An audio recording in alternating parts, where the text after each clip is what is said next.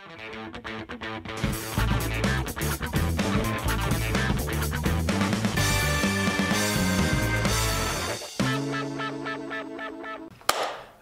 všetky hamburgerové deti.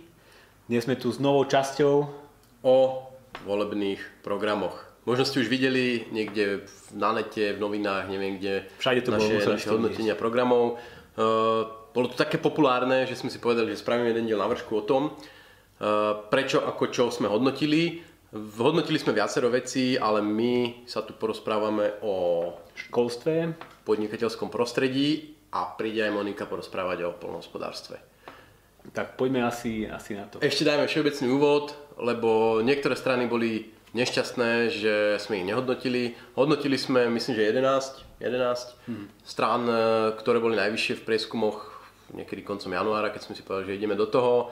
Čisto z pragmatických dôvodov už tak sme hodnotili tisíc strán a bohužiaľ nemáme síl Eh, ani eh, intelektuálnych kapacít na to, aby sme prebrali úplne absolútne všetko, takže nič proti ním, ale jednoducho taký je život. Ale disclaimer ešte, uh, asi šiestim stranám sme nejakým spôsobom konzultovali proces vzniku ich programov, ale keďže vyhrať môže len jeden, tak to nebola záruka toho, že vyhrajú, by sme mali 6 výťazov. Poďme do práce, poďme podnikať, môžeš svojim tleskom odpáliť časť podnikateľské prostredie. Poďme na to. Tak, Vacho, e, mňa by zaujímalo, okrem toho, že mi povieš, kto vyhral a kto, kto prehral, že vlastne e, či tie strany dokázali navrhnúť nejaké nové opatrenie, ktoré sme my tu v Inese e, nejak nepremysleli, alebo ktoré nás nenapadlo. Že či boli nejak inovatívni, alebo iba recyklovali. Uh, ja keď som ťa počúval o tom školstve, tak som zažíval trošku také deja vu, lebo istým spôsobom uh, to tak vyzeralo aj pri tých eh, programových bodoch, ktoré sa týkajú podnikateľského prostredia.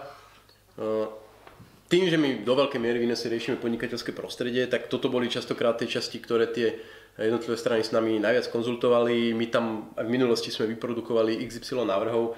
Čiže ja, keď som videl tie jednotlivé programy, tak ako drvú väčšinu vecí som bol s nimi pomerne dobre zoznámený.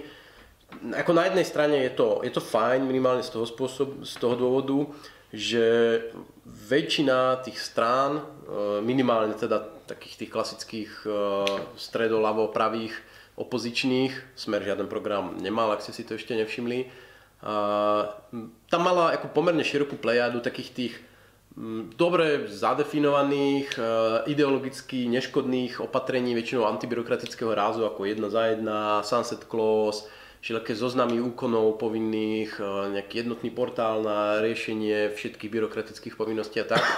Čo sú ako fajn veci, e, ale nie sú to zase nejaké veľké, veľké reformy.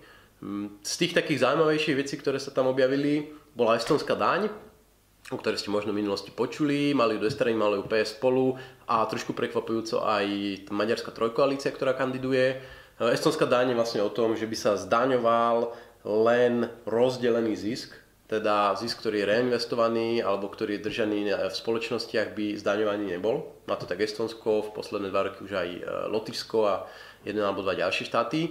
Z ďalších zaujímavých vecí napríklad e, za ľudí malo vouchere pre sezónnych pracovníkov, to znamená, že Um, oni zase nemali nejak úplne do detailu rozpracované, ale aj tie príklady z, z iných krajín sú, že keď potrebujete niekoho zamestnať na nejaký job, ktorý trvá, ja neviem, 3 týždne, tak ako buď vy použijete agentúru, alebo musíte byť e, firma, ktorá normálne zoberie na pracovný pomer, alebo využijete živnostníka. A čokoľvek iné ako je pomerne zložité, kdežto tu vy prídete na nejaký úrad, neviem, úrad práce, zaplatíte nejakú sumu, dostanete nejaký elektronický voucher väčšinou, kde už máte ako keby predplatené tie odvody, dane za toho zamestnanca a všetky tie náležitosti, takže vy ako keby jedným nákupom si vyriešite na nejakú krátkodobú prácu e, túto potrebu. Viackrát sa objavila, objavili daňovo odvodové licencie pre živnostníkov, čo je zase, to, to je podobná, podobná vec ako tie vouchere pre zamestnancov, to znamená, že živnostník by mal možnosť na začiatku roka alebo niekedy v priebehu roka priznať daňový úrad, zaplatiť jednorazovú sumu, v ktorej by mal odvody sociálne, zdravotné e, a daň z príjmu a nemusel by riešiť žiadne účtovníctvo. žiadne účtovníctvo, v princípe len evidovať príjmy, nemusel by podávať daňové priznanie, pokiaľ by neprekročil nejakú hranicu hranicu tržieb, za ktorou by to už neplatilo. To malo viacero strán, to bolo tiež podľa mňa, podľa mňa zaujímavé ale nejakých dramatických reforiem v štýle všetko sprivatizujeme, všetko budeme liberalizovať a a spravíme tu, alebo, alebo opačným smerom, tak to tam nebolo. No to sa sa spýta, že si sa trošku keby vyhol odpovedi, že či tam bolo niečo, čo ťa prekvapilo, že toto si proste nečakal, že, že tam je také opatrenie, ktoré ťa ani nenapadlo a, a či už bolo pozitívne alebo negatívne, hej, že to bolo taká trošku uh, bizarnosť. I v tom podnikateľskom prostredí podľa mňa nie je jednoduché vôbec vy, vynájsť akože nejaké niečo, niečo extra.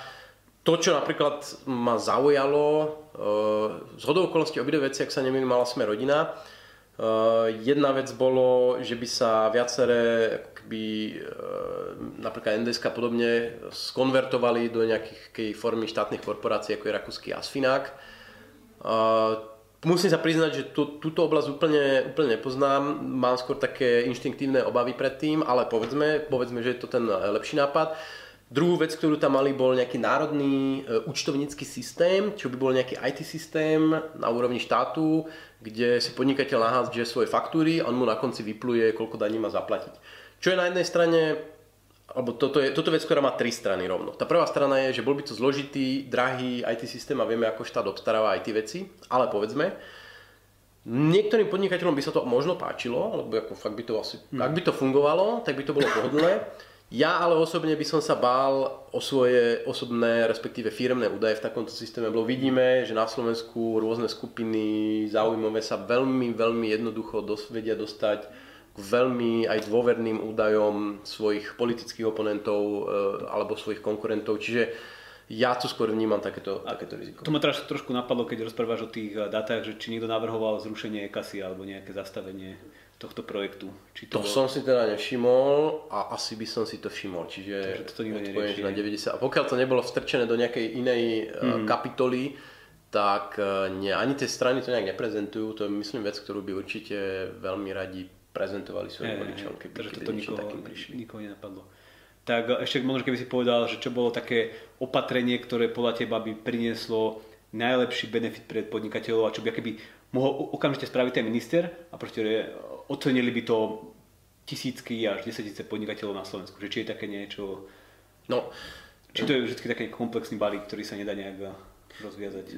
Dajú sa oceniť okamžitý účinok, ak, alebo teda od momentu účinnosti zákona e, má zníženie daňových sadzieb, hmm. ktoré sa tam ako sem tam zjavuje. Ale tu zase za zníženie daňových sadzieb som, e, nejak, som veľmi nedával automaticky veľké body, lebo ako napríklad SNS tam má, že chceme 15% pre všetkých uh, daň z príjmu, ako OK, super, ale takému opatreniu môžeme uveriť len v momente, keď je tam pomerne jasne napísané, ako bude vykrytý ten veľký výpadok hmm. vo verejných financiách. Či to bude nejakými úsporami, alebo nebude inými daňami. Bez toho je to slub postavený do značnej miery na vode. Čiže jedna vec je toto. Druhá vec je, E, to, čo som hovoril, tie rôzne sunset clause, to znamená nejaký dátum spotreby regulácií, jedna, počúvam jedna za jedno. Práve, že počúvame to dlho, teraz sa veľmi veľa strán k tomu prihlasilo. Uh, je to dosť ťažké ale zaviesť, pretože ty ako keby musíš prelomiť ten modus operandi, mm. v ktorom funguje tá, to vytváranie legislatívy. Akože poslanci veľmi radi, alebo aj vláda veľmi rada vymýšľa zákony spätý, hádže ich do parlamentu ako tenisové loptičky a ty proste by si musel veľký balvan postaviť do cesty čo ako technicky to je jednoduché, ale toto politicky presadiť by bolo zložité. Ale v momente, ak by sa to podarilo, tak uh, už by to bolo ako keby nalomenie toho zvyku, že poslanec alebo, alebo politik akýkoľvek si môže vymyslieť zákon večera do rána, hodiť ho tam, že ak by sme sa nám podarilo zmeniť túto kultúru, tak by to bolo z dlhodobého hľadiska veľké, veľké plus. Ja, ja možno len zhrniem, že mňa, čo, tam, čo mňa tam zaujímalo, lebo ja tie, ja tie programy porovnávam od roku 2012, mm. boli voľby, Eh, že napríklad aj oproti minulém, minulému volebnému obdobiu, teda voľbám 2016, ako keby prišlo k takému ideologickému zhrknutiu tých programov viac do stredu. Že uh, nepovedali sme víťaza, ale asi nik- nikoho neprekvapí, že je to Saska, pretože jednoducho tá prevalcovala všetkých superov tým, že tam nasadzala 50 strán o podnikateľskom prostredí, milión opatrení a tým, že nikto nemal nejakú revolučnú inú myšlienku, ktorá proste by zatienila túto masu, masu svojou úžasnosťou, tak jednoducho čisto na počtoch, e, na počtoch toto vyhrala. Ale napriek, ale napriek tomu, že aj tá Saska je teda najprotrhovejšia asi strana alebo program, ktorý tu máme, nebola žiadna strana, ktorá by vyslovene povedala, že ideme teraz liberalizovať, ideme masívne privatizovať, E, ideme rušiť niektoré štátne inštitúcie, e, ideme v maximálnej možnej miere využívať samoreguláciu na trhu a podobne. Že napríklad aj oni ešte v minulosti, ak si dobre spomínam, mali že regionalizáciu minimálnej mzdy. Teraz už tam majú naviazanie minimálnej mzdy na 50% priemernej, čo síce by bolo oproti dnešku isté zníženie, ale zase nejak dramatické, ako nie je to dramatická zmena. Napríklad Viem, že aj upustili zdravotníctve od, od premeny štátnych nemocníc z akciové spoločnosti, čiže takéto veci sa tam postupne vytrácajú. A keď sa pozriem na tú, zase na tú štandardnú demokratickú opozíciu, tak tí, ktorí sú najviac vľavo, tak stále nie sú až tak úplne dramaticky ďaleko od tých, ktorí sú najviac vpravo. Že tam sa vyskytujú najviac naľavo proste nájdeme daň z digitálnych produktov mm-hmm. a z cukru a z energetických podnikov a takéto jasné ale nie sú tam dramatické rozdelenie tam, že by teraz chceli všetko znárodniť a proste zaviesť úrad, ktorý bude všetko riadiť a podobne. No si sa úplne rozbehol. tak, som sa odtrhol. Tak ťa proste zastavím a toto napojím do nášho vlaku hodnotenia programov Moniku, našu kolegyňu. Takže vítajte späť. Vlachovi trošku dorastli vlasy a je tu moja kolegyňa Monika, ktorá rieši polnohospodárstvo a ona nám povie, ako pristúpila k hodnoteniu tejto oblasti programov strán. Tak čaute, zdravím aj ja, hamburgerové deti. V podstate v tom hodnotení podhospodárstva som sa zamerala na také tri základné oblasti, ktoré sú vnímané dlhodobo ako problém. Ten prvý sa dá tak záramcovať ako slabá schopnosť mnohých slovenských fariem alebo aj nízka pridaná hodnota produkcie. A vieme to veľmi rýchlo obrazne opísať asi tak, že v podstate um, u nás prevláda v tej polnospodárskej produkcii nejaké pestovanie olenín a týchto pšenice a podobne, ale keď si to porovnáme napríklad s nejakou živočíšnou výrobou, kde na hektár pôdy sa pasú nejaké kravy a podobne, tak je to oveľa vyššia pridaná hodnota. No a u nás je toto dlhodobo problém, že tá živočíšna výroba klesá a tí slovenskí farmári teda v priemere nie sú až takí konkurencieschopní ako, ako tie okolité krajiny, napríklad aj krajiny V4, ktoré majú, mali v podstate nejaké podobné východisko. Čiže ak politické strany vo svojich programoch reagovali na tento problém a snažili sa ho nejakým spôsobom riešiť a, a vôbec ho identifikovali, mm. tak, sme, tak sme to hodnotili pozitívne. Um, druhou takou oblasťou je dotačná politika. O tom sa diskutuje tiež uh, dlhodobo. Uh, v podstate v sektore pôdohospodárstva je tých peňazí dosť. Tak môžeme povedať, je tam rozpočet cca 1,2 miliardy eur čo sú asi 3% zo všetkých výdavkov a v podstate veľká väčšina z tých prostriedkov ide z eurofondov, kde by sa strany mali zamerať, alebo teda budúci politici a vláda, skôr na to, že ako tieto prostriedky efektívnejšie využívať, ako to, že či teraz potrebujeme zavádzať nejaké nové dotačné schémy a pridávať tam ešte ďalšiu byrokraciu pre farmárov a podobne. A postaviť napríklad korupciu. Presne tak, hej, to je ďalšia vec, lebo videli sme vlastne už aj počas mm. minulého roka, že, že k čomu to viedlo, že mnohokrát boli tie dotácie brané na nejaké letiská, parkoviská a to určite nie je niečo, čo, čo by malo byť cieľom v pôdohospodárstve. No a treťou oblasťou, a to trochu aj, no trochu, akože do veľkej miery súvisí s tým, s tým dotačným systémom, to je a, rozdrobenosť pôdy a pozemkového vlastníctva Máme na Slovensku viac ako 100 miliónov spoluvlastnických vzťahov, čo je obrovské množstvo na to, že máme 5,5 milióna obyvateľov. No a tu je dlhodobý problém ten, že sa to nejakým spôsobom neriešilo, že v podstate pozemkové úpravy, ktoré práve majú riešiť to, že majú tie pozemky nejakým spôsobom sceliť, vytvoriť tam nejakú väčšiu transparentnosť tých vlastníckých hmm. vzťahov a podobne, tak tie u nás dlhodobo stagnujú. A pritom vlastne napríklad v susednom Česku tam to dokázali rozbehnúť a začali ten proces komasácie, teda scelovanie pôdy už oveľa skôr a sú v tomto oveľa viac popredu, hoci tá rozrobenosť pôdy je akože viac menej podobná. No, takže tak. toto boli tri hlavné problémy, na ktoré si sa pozrela, ako to tak. tie politické strany reflektovali a ako to identifikovali a ako Hej. to dopadlo. Presne tak, ja začnem asi od takých všeobecných negatív, že čo som si všimla mm-hmm. tak vo všeobecnosti pri tom hodnotení a pri, pri všetkých tých programoch. A mňa veľmi mrzí, že mnohé strany v tých programoch uh, uvádzajú také opatrenia, že zachránime celý svet, zachránime všetkých farmárov a podobne.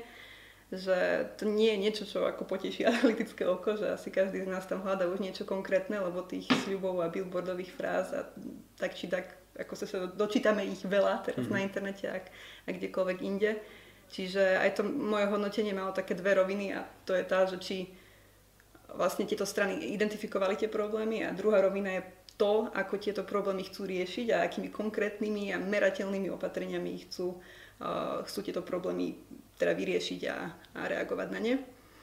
No a tu je ešte taký spoločný menovateľ, tak to, že vlastne veľa strán deklaruje napríklad to, že chce zvýšiť podiel slovenských výrobkov na trhu, hmm. ale veľmi málo strán aj nejakým spôsobom konkrétne opisuje, ako to chce robiť. Taktiež viaceré strany navrhujú nové dotačné schémy bez toho, aby nejako presne zdôvodnili prečo a kam tie prostriedky chcú smerovať a že či tie podmienky pre získanie tej dotácie budú nejaké prísnejšie alebo že či opäť môžeme sa prehopnúť do toho stavu, že niekto dostane dotáciu na, na letisko a podobne. A taktiež uh, jedna z takých vecí, ktorá sa po minulé roky diala, bola to, že prostriedky z programu rozvoja vidieka, čo je taký dotačný program Európskej únie, kde sa už vyžaduje toho viac od farmára, aby dokázal na to, aby dostal vlastne tú podporu, tak sa presúvali do prvého piliera, kde dominujú teda priame platby a teda hlavne priame platby na plochu. Tu stačí zjednodušene povedané farmárovi pokosiť lúku a dostane tú, tú platbu.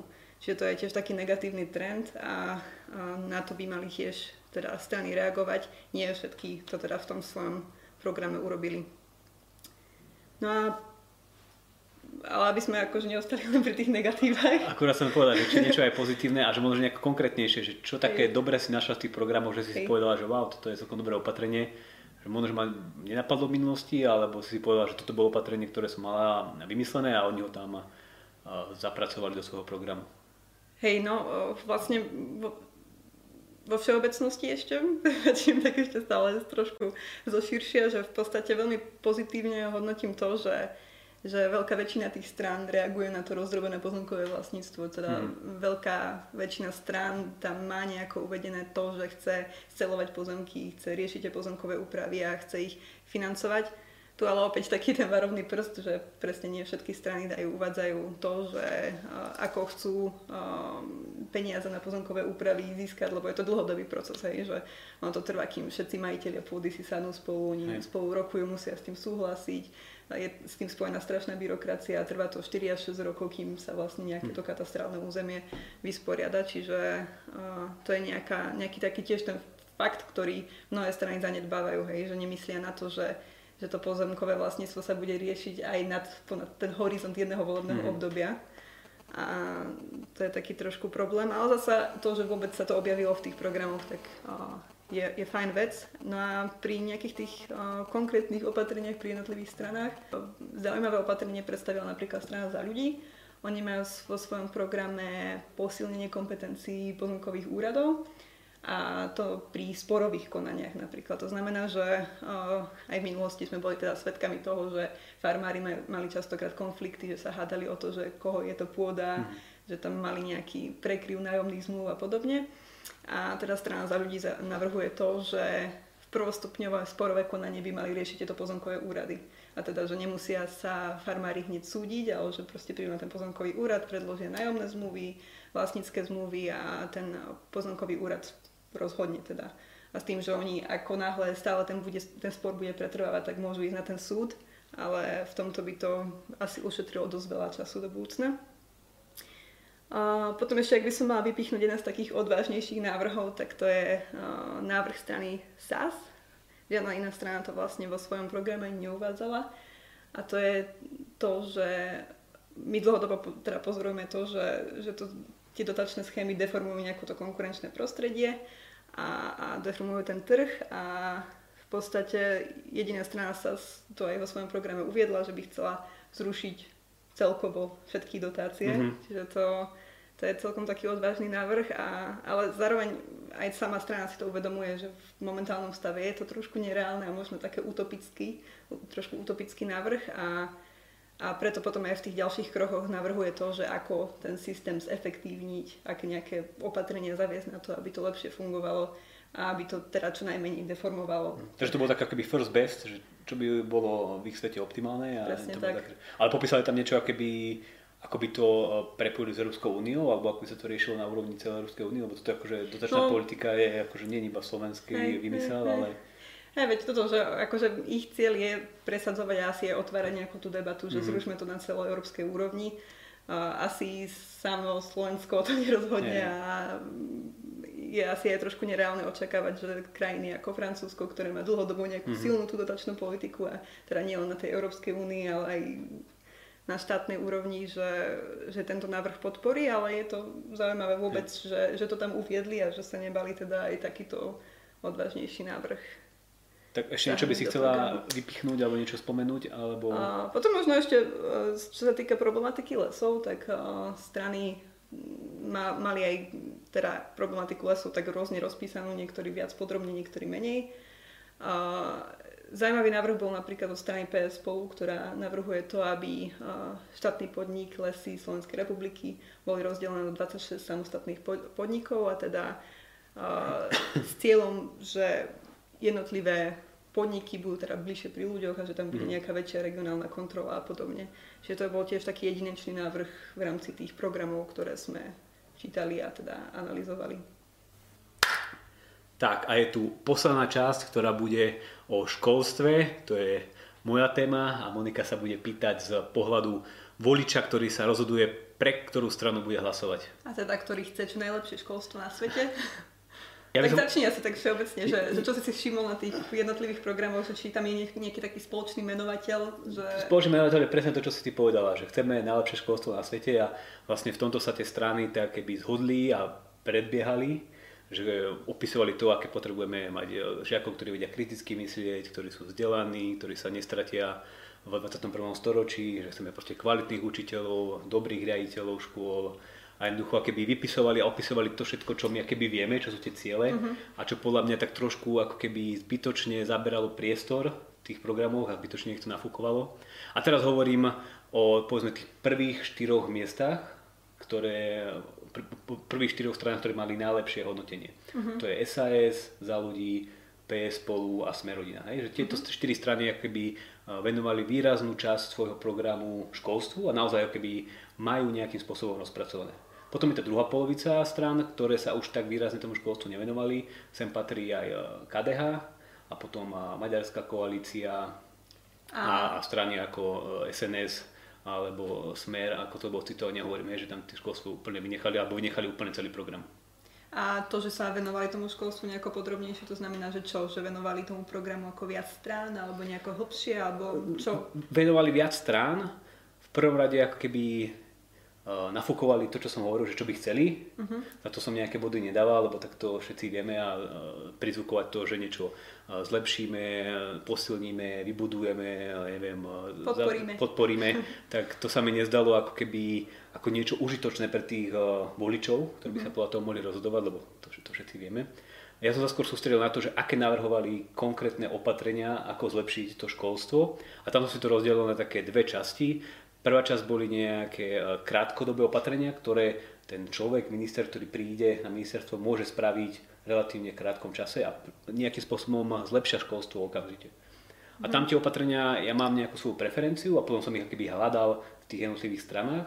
A vyšlo to tak, že najviac tých opatrení mala strana SAS a tie ostatné strany akoby mali nejaké útržky. Hej? A tam patrí napríklad liberalizácia uh, distribúcie, ale aj vyberania učebníc na školy. Hej, že vieme, že s tým máme každý rok problém, nie sú učebnice, uh, školy proste uh, nadávajú, že im chýbajú.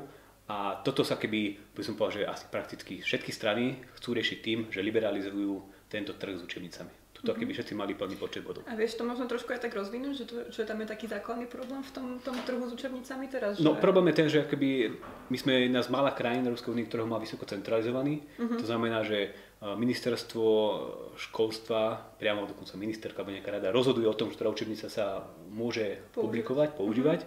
ktorú budú prefinancovať cez verejné zdroje. Uh-huh. A potom akoby máme aj centralizovanú distribúciu tých učebníc, že máme ako jedno miesto, ktoré ich akože posiela na školy a toto čiže zlyháva. Takže toto akoby chcú riešiť práve uh, napríklad uh, tým, že škole pošlú priamo peniaze a ona si vybere, čo, čo ktorú učebnicu chce. Ale tých opatrení tam bolo viacej, čo som si takto keby vypísal alebo mám vytipované. To je napríklad aj to, že dnes už nejakým spôsobom testujeme žiakov na základných školách a tieto testy môže využiť pri príjmačkách na stredné školy. Mm-hmm.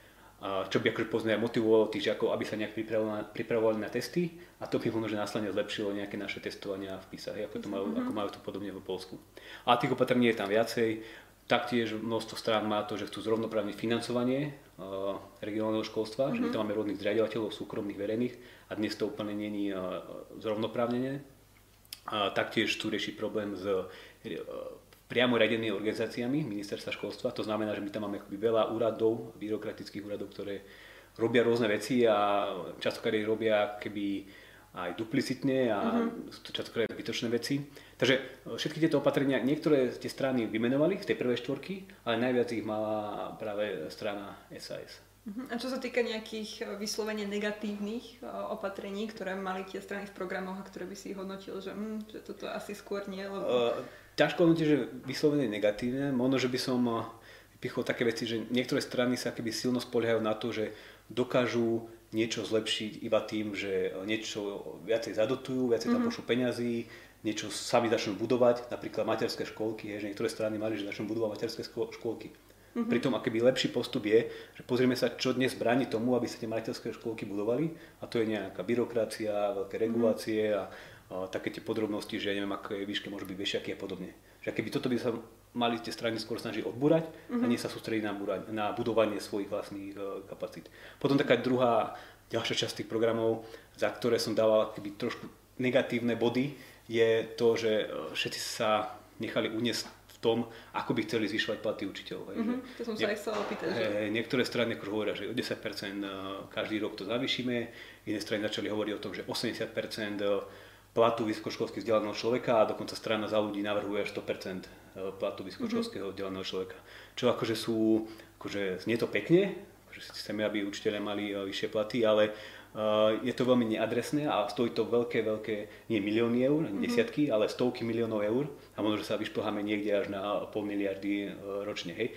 A, a stále nevieme, aký to bude mať dopad. Vlastne. A to som chcel presne povedať, hej, že, že vlastne existujú akože s tými učiteľmi sú nejaké problémy, ale existujú spôsoby, ako ich tak keby adresnejšie riešiť. Mm-hmm. Vieme, že majú učiteľov tu v Bratislave, ktorí naozaj majú tabulkové platy ako učiteľ niekde, ja neviem, v Bardiove, ale pritom tie náklady tu v Bratislave sú výrazne vyššie, tak poďme riešiť povedzme nejaké prípadky za náklady alebo nejakú regionalizáciu miest učiteľov. A to mali napríklad v programe práve SAS a myslím, že sme, sme rodina alebo riešiť proste pla, alebo platy začína tých učiteľov. Hej, že vieme, že sú nízke, tak poďme sa sústrediť na ich, to malo taktiež SAS. Takže keby tuto by som uvítal viacej také praktické riešenia a menej také populistické, že zvýšime to na 100%, mm-hmm.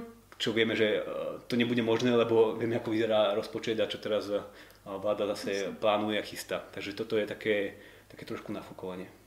A keby, alebo teda bolo v tých jednotlivých programoch aj niečo, čo by si tak špeciálne vypichol, že nejakým spôsobom prekvapilo, alebo no, boli tam... negatívne alebo pozitívne, ale zameráme sa asi skôr na to pozitívne. Hey, teda.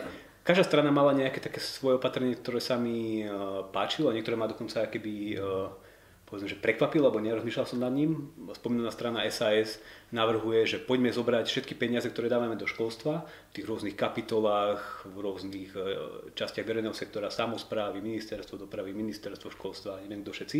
Všetky tie peniaze dáme na jednu hromadu, e, vytvoríme z toho nejaký vouchový e, fond, a proste rozdajme všetkým eh, žiakom na Slovensku nejaké vouchere a oni sami rozhodnú, do ktorého športu pôjdu peniaze. Hej? Mm-hmm. Tak to mhm. odbúrame uh, nejakú korupciu a zároveň sa bude financovať to, čo tí, tie deti chcú. Mm-hmm. Takže toto mi prišlo také, také celkom dobré a, a pekné riešenie. Uh, Smerodina navrhovala zavedenie voucherového systému, čo je taký systém financovania a riadenia škôl, ktorý by priniesol väčšiu konkurenciu a akýby trh na do vzdelávania, uh-huh. ale majú tam akoby ale tak pomedzi rečou spomenutý, hej, v nejakej vete nemajú tu nejak hlbšie rozobraté. Uh, napríklad strana za ľudí navrhuje, že teda vieme, že máme veľký počet fakult, ktorí fakult, ktoré vyučujú budúcich učiteľov, pedagógov, vieme, že sú nekvalitné, tak poďme, a vieme, že tam študuje veľký počet žiakov, ktorí nakoniec aj neučia, uh-huh. tak poďme toto nejak riešiť, tak chcú zaviesť nejaký bakalársky systém štúdia pre týchto budúcich pedagógov, čo znamená, že by sa neučili zbytočne 5 rokov, ale oni navrhujú iba 4 roky. Uh-huh. Ale podľa mňa toto je akože tak málo uh, ambiciozne, lebo máme krajiny, kde sa za učiteľov učia pedagógovia 1-2 roky, ako napríklad Singapur. Takže tam by sa poďme dalo osekať ešte, ešte oveľa viacej. A asi aj tie výsledky škôl v PISA hodnoteniach hey, a podobne hey, sú dosť dobré, nie? Že... Mm-hmm. Hej, akože že vôbec keby predstava, že pedagóg musí proste 5 rokov sedieť niekde na univerzite a, aby bol dobrým učiteľom. Biflovať sa, hej, nejaké, nejaké poučky nedáva úplne zmysel. A ešte možno, že PS spolu malo taký dobrý návrh, že keď teda budeme nejak meniť niečo v vzdelávaní, v obsahu vzdelávania, v tom, ako sa to učí, poďme sa na to pozrieť skôr tak experimentálne a najprv akékoľvek tie veľké zmeny testujme v menšom. A to je dobré riešenie, lebo vieme, ako dopadla posledná reforma školstva, myslím, že to bolo v roku 2008, keď sa niečo zavedlo plošne a vytvorilo to veľké, veľké problémy. Mm-hmm. Ešte možno, že úplne na záver iba poviem, že pozeral som sa na také nejaké dlhodobejšie a veľké, e, väčšie ciele, ktoré by tie strany mali, nejakú veľkú reformu a to prakticky žiadna strana e, neprezentovala. Hej, nikto nenavrhol také niečo veľké ako napríklad neviem, spolufinancovanie vysokého školstva. Vieme, že máme problém s nekvalitou vysokých škôl mm-hmm.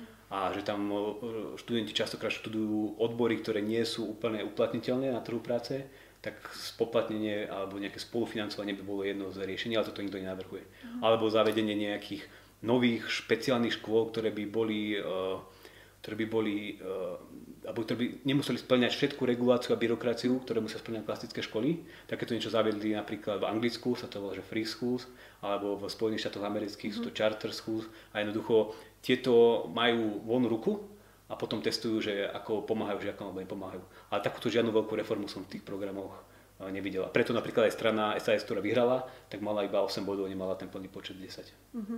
A čo sa týka možno nejakej diferenciácie vysokých škôl a univerzít, lebo to je tiež taká debata, ktorá sem tam zaznie, že vlastne je taký paradoxom, že taká malá krajina má toľko univerzít. Hey, hey. Toto každá strana nejakým spôsobom rozoberala, uh-huh. že vníma to, že máme veľa tých univerzít a sú nekvalitné, ale to je veľmi ťažké riešiť, lebo univerzity majú veľkú autonómiu uh-huh. a tam nemôže akýby minister prísť buchnúť po stole a povedať, že my teraz tu rušíme nejaké vysoké školy. Uh-huh. A skôr tam akoby zdôrazňovali to, že chcú naviazať to, ako budú financované tie vysoké školy. Uh-huh. Že budú mať nejaký koeficient za uplatniteľnosť na trhu práce, čo bolo tiež jedno z opatrení, ktoré som hodnotil pozitívne. A myslím, že väčšina z tých strán, ktoré sú v tej hornej polovici, ho naozaj mala. Že keby chcú prepojiť školy s tým, aby financie, ktoré dostávajú, boli naviazané na to, že či ich absolventi sú uplatniteľní na trhu práce. Mm-hmm. Super. Tak. tak. Ďakujem za podrobné vyhodnotenie programu hodnotenia školstva. Tak to je asi všetko z našich programov, ale my sme nehodnotili iba tieto tri programy, ale hodnotili sme ešte aj verejné financie, ktoré hodnotil kolega Radovan Durana. Presne tak, ktorý tu dnes nemohol byť, lebo je PN, ale tak, tak ho, všetko sa vlastne dočítate na našom webe ines.sk. Prajeme mu skore uzdravenie a na našom webe uvidíte vlastne také skrátke zhrnutie za každú stranu a za každú jednu oblasť. A dokonca ešte pribudne jedna oblasť. A to je zdravotníctvo, na ktoré sme dokonca neboli ani sami, ale pracovali tam aj nejakí ďalší analytici a to vyjde tiež vlastne onedlho tento týždeň. Myslím, že keď toto video bude vonku, tak to hodnotenie už bude tiež vonku, takže určite si to pozrite na našich stránkach a Dajte nám vedieť spätnú väzbu, čo si o tom myslíte. A ešte máme jednu pozvánku pre vás. Vlastne budúci týždeň 19. februára organizujeme v Bratislavskom kafe Šerc ekonomické reči s podtitulom Nezomri a budeme sa venovať teda tiež zdravotníctvu a nejakému zlepšeniu v rámci tohto, v tejto oblasti, teda možno tam tiež zaznie niečo z našho hodnotenia, že určite ste srdečne vítaní 19. februára o 19. v Cafe Shack. Vidíme sa. Majte sa. Čaute.